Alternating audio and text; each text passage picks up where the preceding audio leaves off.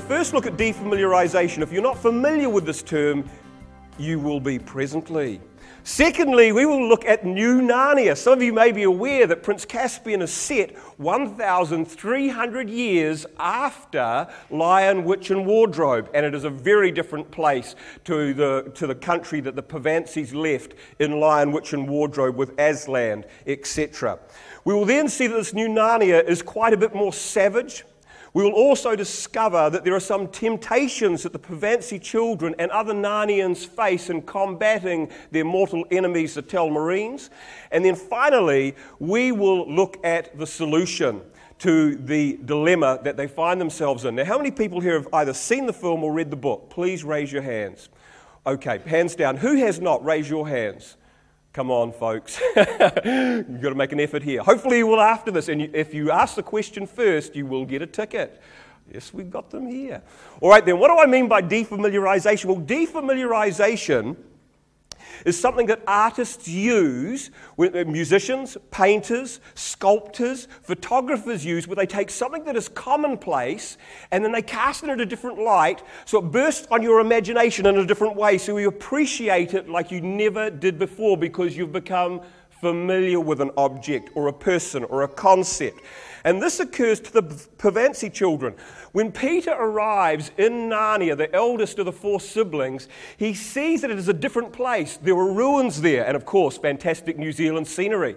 I never knew that Narnia looks so much like Aotearoa, Godzone, New Zealand. I mean, when, come, when they come out of that cave in the um, Bay of Islands, my friends, and there's Pohutukawas hanging on the cliff face, I thought, Narnia looks just like New Zealand. I think I've seen this place before. So it's a very good advertisement for our own beautiful country. But it's very different. And Peter's already seen this. And this is what he has to say. He says, I wonder where we are and what all this means. Now, a very smart person who goes and sees this film will realize it's not just about an adventure flick with crazy creatures and a battle scene at the end. There is a hidden message behind the story that C.S. Lewis has embedded in this fantastic children's story.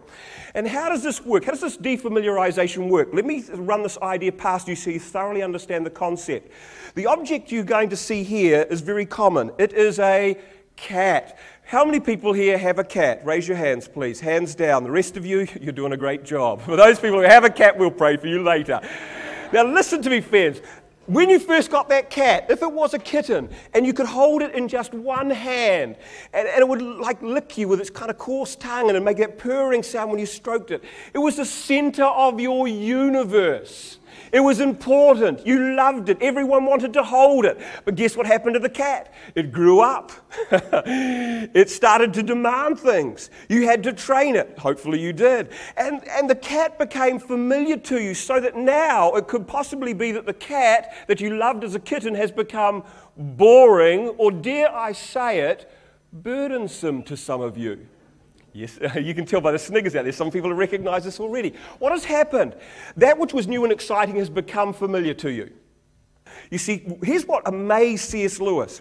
He said the creation of the universe by a supreme being, the sending of his only begotten Son, wrapping divinity in a cloak or a garment of flesh, an incarnation of God on earth, living for three years amongst a bunch of knuckleheads and discipling them, and then he dies on a cross for the sins of the world, is risen from the dead, and then promises you and I eternal life can become what? When we've heard it many times familiar, commonplace, boring, even, and for some people who give up on their faith, burdensome. They've heard it so many times. And here's the real trick for C.S. Lewis. He says, How can I take the most ama- more, more amazing than nuclear power, folks? More amazing than sliced bread, dare I suggest it. It's the very thing that could transform the lives of men and women and even whole countries, and yet to us it's so commonplace when you hear it preached from a sermon, you cannot help yourself yawning sometimes. Why? It's not because the truth has lost its potency, it's, it's because it's become familiar to you and I. You see how this defamiliarization works? And this is what C.S. Lewis wanted to do with the Narnia Chronicles. Well, he said, C.S. Lewis said this. He said, Sometimes fairy stories may say best what is to be said. In other words, let's not have another sermon. let's not have just another pretty Christian book, but let's have a fairy story that captures the imagination of everybody. And underneath it, there'll be some message in here, which brings us from defamiliarization to the new Narnia. What kind of place is this new Narnia? C.S. Lewis, the, the, book was published in 1950, and he received a letter 10 years later from a, a, a young schoolgirl called um, Anne. She was 10 years of age. And Anne, at 10 years of age, was smart enough to recognize there was more to this story than meets the eye. And she said, What do these books mean? And C.S. Lewis wrote this letter back to her, which still survives today. And in the letter, he said this The entire story of the Chronicles of Narnia is the gospel. The first book, Lion, Witch, and Wardrobe, is about Jesus, his death, and resurrection. So if you haven't worked this out, folks, Aslan the lion is also the lion of the tribe of Judah, Jesus Christ, the God whom the Christians worship. And in the book, he dies and then he comes back to life and he redeems who? Edmund, which is representing you and I. Don't tell me you don't fall for Turkish delights, folks, or for the pleasures of this world. That's what he has done. He has redeemed us. But he said Prince Caspian was a different message. He said Prince Caspian was about the restoration of true religion after corruption enters into the world. The, the restoration of true religion after corruption enters into the world. Now, what we find in the story is that the world of Narnia is very different to Lion, Witch, and Wardrobe. 1,300 years has passed. We have up here on my slide, on the left hand side, a couple of the main characters, but the kind of representative. One is a minotaur, the other is a faun, Mr. Tumnus, for those of you who recall the first film or the book. Great characters. But also, you can get a talking beaver a talking mouse. You can get all kinds of talking creatures in Narnia. It's this magical, mystical world that doesn't kind of make sense to our own. We've got beasts of the field talking like human beings and walking upright, etc., and some kind of animals from classical mythology as well. The old Narnians, then, this is what they believe on the one hand, or I should say, we've got the old Narnians on one hand. The other hand, over the 1,300 years, a different group of people have come into Narnia. They are called the Telmarines. And I want you to say this with me, folks, to make sure that I'm not just talking to myself. Telmarines. Let's do it together. Telmarines. Now, the Telmarines have started to dominate Narnia. They've persecuted the old Narnians and sent them into the forests and into hiding. These Telmarines are epitomized, of course, as you can see, by King Miraz, who is on the right, far right hand side. Both of these groups have very different belief systems.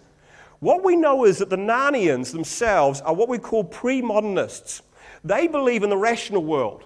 They don't give up on thinking, but they also believe in revelation, that Aslan might even speak to them personally. Remember, Aslan's a type of Christ. That Aslan speaks to you personally, either through, in our context, a, preacher or a Bible, or just through meditating on the things of God. They also believe not just in the material world of the trees and the rocks and the rivers, the old Narnians believe in the spiritual realm. Therefore, they believe in, as you can see, Aslan. They believe in Aslan. The Telmarines are vastly different. They reject the idea that there's such a thing as revelation, that God or Aslan might speak to anybody. They also reject the spiritual. They believe that the world, uh, all there is, is what you perceive through your five natural senses folks. That's what the Telmarines believe. There is no spiritual realm of heaven and hell, angels or demons or spirits of any kind. It is just the material world. And they don't believe in Aslan. And they are what we would call today dyed in the wool atheists. So our Telmarines are atheists compared to what we might call our theists, our old Narnians. This is so powerful, has such an impact on Narnia, that even some of the Narnians now have doubts about the existence of Aslan. So when Prince Caspian meets our dwarf here, you see on the slide, Trumpkin, one of the main characters of the film, Trumpkin says this to him Who believes in Aslan nowadays? And of course, the tragedy is that you find this in some churches. So influenced by the world, they now have to start doubts about the existence of God. A terrible place that we find ourselves in, but a place that the Narnians found themselves in. Now, my friends, I want to suggest to you that this is very similar to Aotearoa. You see, C.S. Lewis was arguing that this is what was taking place in England in the 1950s. That there was a movement away from theism or belief in God towards atheism in his very own lifetime. And he was extremely concerned about this. For those of you who have any doubts about C.S. Lewis's smarts, the, the Narnian books have sold 100, and 100 million copies. When he entered Oxford University, he received the highest grades the examiner had ever seen in his entire life as an examiner at Oxford University. He, he published the Narnian Chronicles over just a 10 year period, along with various academic works as well, and he is bona fide the one of great intellects of the 21st century. And he, as he, we're using his perceptive mind and his, his uh, Christian ethos, he saw great dangers for England. But not just for England, for Western society. See, see what's happened here in New Zealand since the book was published in around 1950. Now, this is not altogether clear on the chart, and I apologize for that.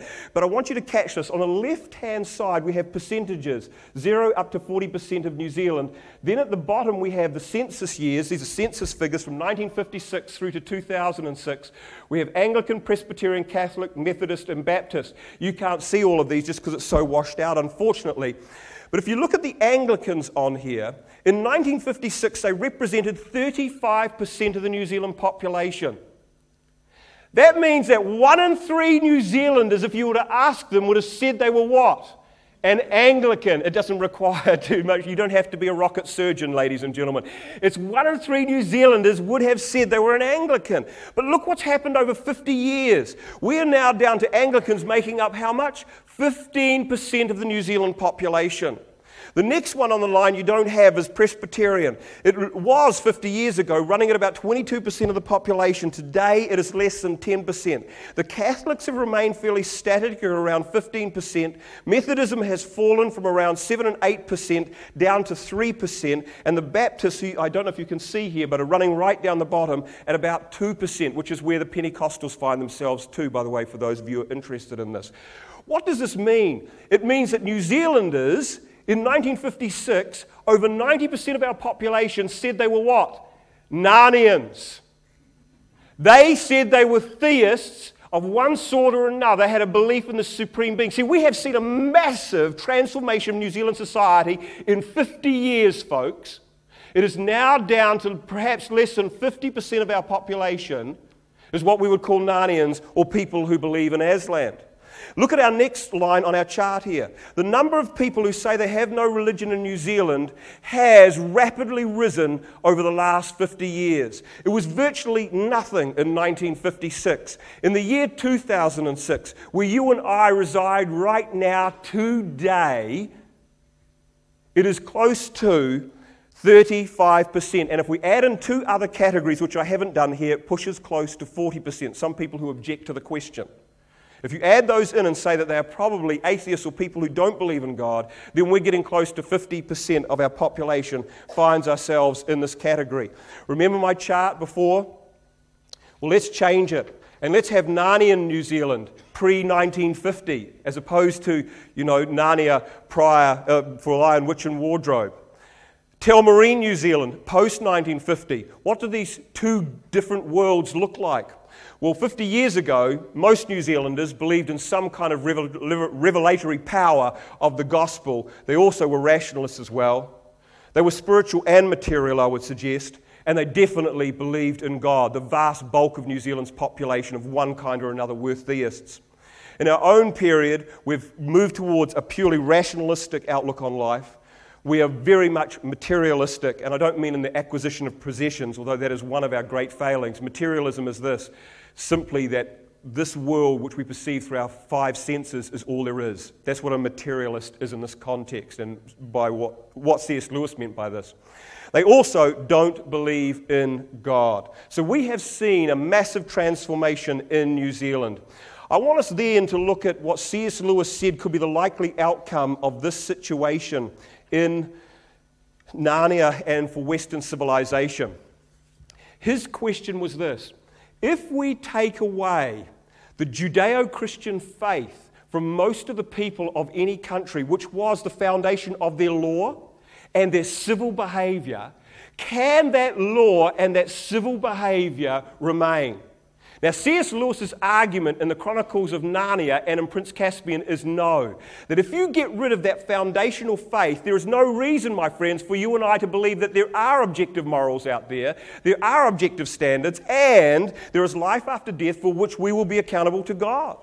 That is why when the children meet Trumpkin, he says this you may find Narnia a more savage place than you remember. And it certainly is, folks.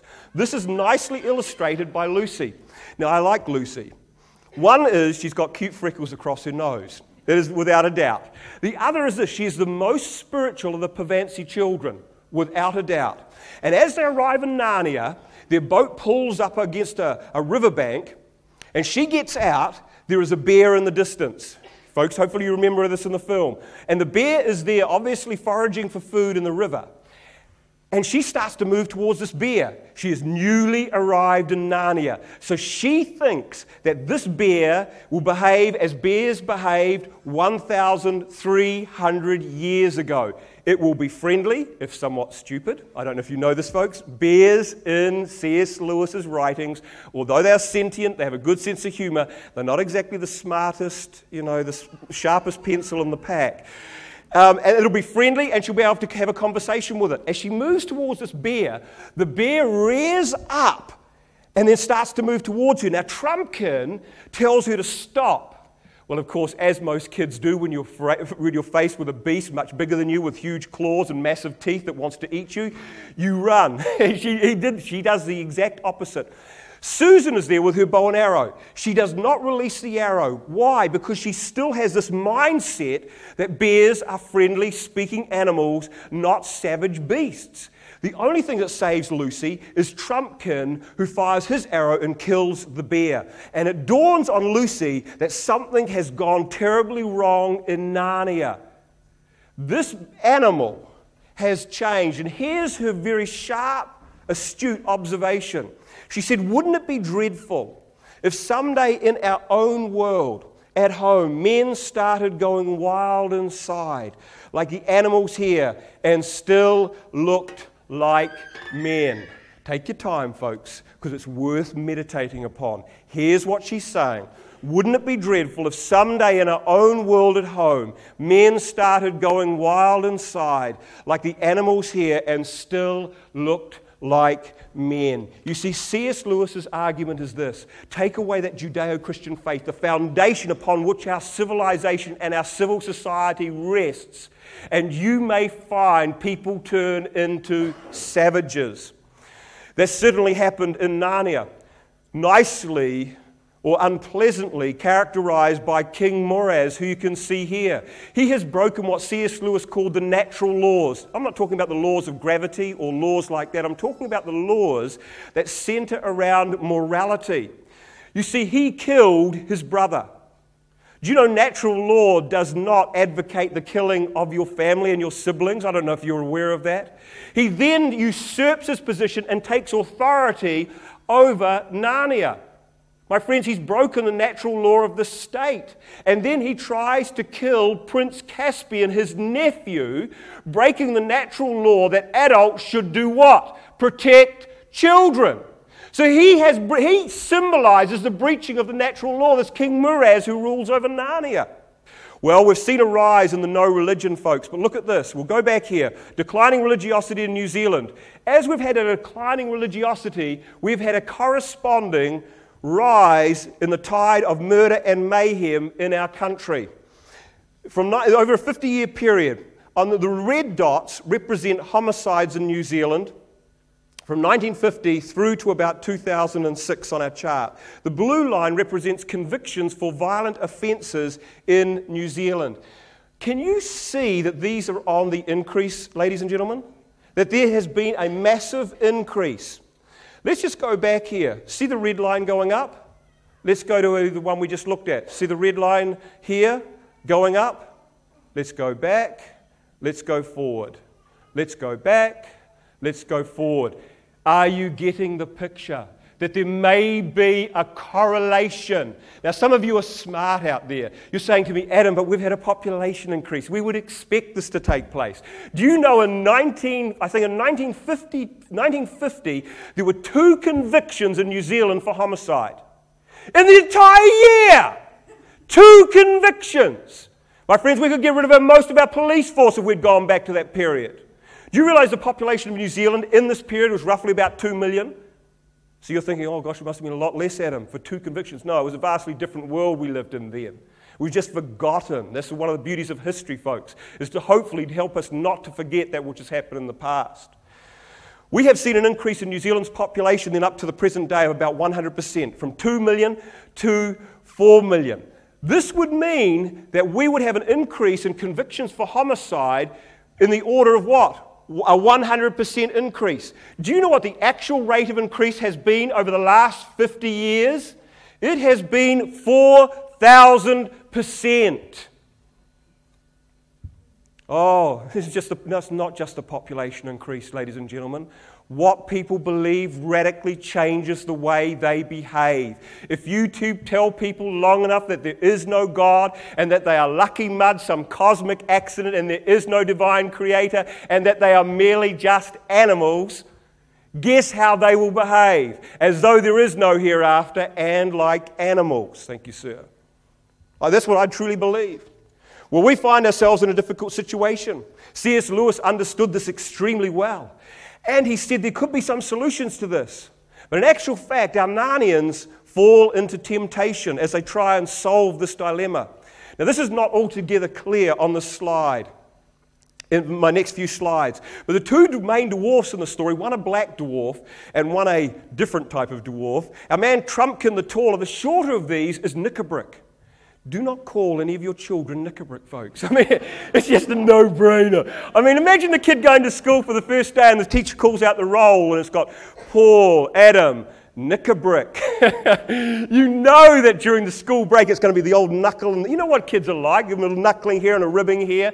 You don't want to do that, boys and girls. But Nikabrik is a dark dwarf, and he gets frustrated after the blowing of the horn that Aslan hasn't appeared, that they haven't had any victory or success. So he decides to take another route, and that is to call up the White Witch. Now, she's not altogether clear here, folks, but believe it or not, she's re- she is there. She's just very white today. now, calling up the White Witch is really an occult practice because he believes that the White Witch will be able to do something here and get rid of the Telmarines, which is very true. The White Witch may be able to do that. But here's the problem if the White Witch does come on the scenes, guess what's going to happen when she's got rid of the Telmarines? She'll do exactly what she did with Edmund. She'll be nice to him while she gets what she wants. But ultimately, she will enslave human race, the human race and Narnia again. How does this work in a church environment? I would suggest to you there is a very real fear, ladies and gentlemen, as we look at New Zealand and we say, hey, we want to make a bigger impact, that we try to domesticate the gospel that we try and take Christianity and make it more acceptable to other people. It's like a horoscope. You know why people like horoscopes, even though they're clearly nonsense? It's because it's domesticated. It makes no demands on them. There's no demands of sacrifice, serving others, caring for other people. It is simply about what I can get out of it. Here's the danger when churches adopt that philosophy and don't think that they're not. Here's what happens to God God becomes little more than a genie in a bottle, a God we can use to get what we want. Instead of the sovereign, almighty God who is King of kings, Lord of lords, he suddenly now becomes our homeboy. Somebody we can use and call upon for every little thing that we have when it's convenient to us. That's not the sovereign God of the universe, ladies and gentlemen, who is worthy of worship, praise, and adoration, and even obedience. I know it's a terrible word to say in a church environment, but obedience to Him. I, I believe in this sense, the occult can enter into a church when we start turning our beliefs to this. Finally, pragmatism. We recognize that sometimes sin is unfashionable. Talking about hell is unfashionable. We change the gospel to make it more fashionable so more people come to church. And what we've done is we've sold our souls out. We're not actually saying what Jesus said, we're saying what we think other people should say. Do you know what's happened? Instead of us evangelizing the world, the world is evangelizing us. we become more like the world rather than getting them to become more like God, an amazing transformation taking place. Pragmatism. We want to stay away from that. I want to finish with my solution here before we take some of your questions. What is C.S. Lewis's solution then if calling in the white witch isn't really the answer? Hopefully, many of you would have picked that up. It wasn't the right answer without me having to tell you. The solution is this C.S. Lewis believed, as he had, that people need a personal experience with God Almighty themselves. This was his answer. He said people need to connect with God. Not just with a church, not just with a prayer group, not just with singing songs and bring it, but connect authentically with God. When Lucy finally finds Aslan, the first of the Pevensie children to see Aslan, she is desperate. She realizes that all is hanging on whether Aslan turns up or not. She is fearful, she is afraid, and she says these words to Aslan I thought you would come bounding in with a mighty roar and scare away the enemies. And our, our lion Aslan says, firstly, nothing's going to happen the same as it did in the past. And she is so desperate, she grabs a hold of Aslan. So he's this massive lion, this little kid. Lucy grabs a hold of Aslan and buries her face in his royal mane. And as she does this, in the book it tells us that some of Aslan's magic or power starts to rub off on her. And she sits bolt right up and she says, Aslan, I'm so sorry. I am now ready. Do you know that's what most Christians need to do? Have an intimate, close, embracing relationship with God. That's where the power lies. That's where the hope lies. Not in more programs, not in better music, which we all need. I'm all for that. And better PowerPoint. We all need that sort of thing. But ultimately, all that is just superficial if we don't have a life giving experience with God. Here's what Aslan has to say to Lucy as she sits bolt upright. She said, Now you are a lioness. And now all Narnia will be renewed. How can Aotearoa, New Zealand, or Western civilization be renewed? With you and I being renewed first. There is no way it's going to happen elsewise. Final point is this I want to mention to you. In the story, everyone plays their role. Prince Caspian's nurse tells Prince Caspian about the Narnians and Aslan. Professor Cornelius tells Prince Caspian about the ancient past, the true history of Narnia. We find the four Pevensie children, each one of them plays their own role. Peter plays his role by going in a one on one combat with a full grown man. Prince Caspian fights against his own people. Do you know what C.S. Lewis is really saying to us? He is saying that instead of us being swamped by the culture of this world, that we should make an authentic, vibrant Christian culture where we say we want Christians who are farmers, plumbers, carpenters, doctors, lawyers, university lecturers, not just preachers and song leaders, but architects, dress designers. Do you know what else he's saying? Artists. Do you know what got us in the situation we are in today? It wasn't a lack of preachers, it wasn't even the parliamentarians, it was our culture. You see, if we want to change culture, we need people who are culture changers. We need people in TV. We need screenplay writers. We need musicians. Who's more influential, Reuben or Brooke Fraser? Now, nothing against Reuben. I mean, Brooke Fraser is obviously much better looking, but you see how this works, folks? This is how this works. Christians implementing their faith in their vocation and the thing that they love. Here's what C.S. Lewis had to say about books and his style of artistic endeavor. He said, What we want is not more little books about Christianity, but more little books by Christians on other subjects. He wants us to take our culture out into the community and implement our faith in the very things that we do in our jobs. Connection Point is a joint production between Connection Resources and Shore Community Christian Church. If you would like a free copy of today's message, please email us or phone us on 0800 90 30 90. To subscribe to our free podcasts or to listen to the latest message, go to connectionresources.org.nz.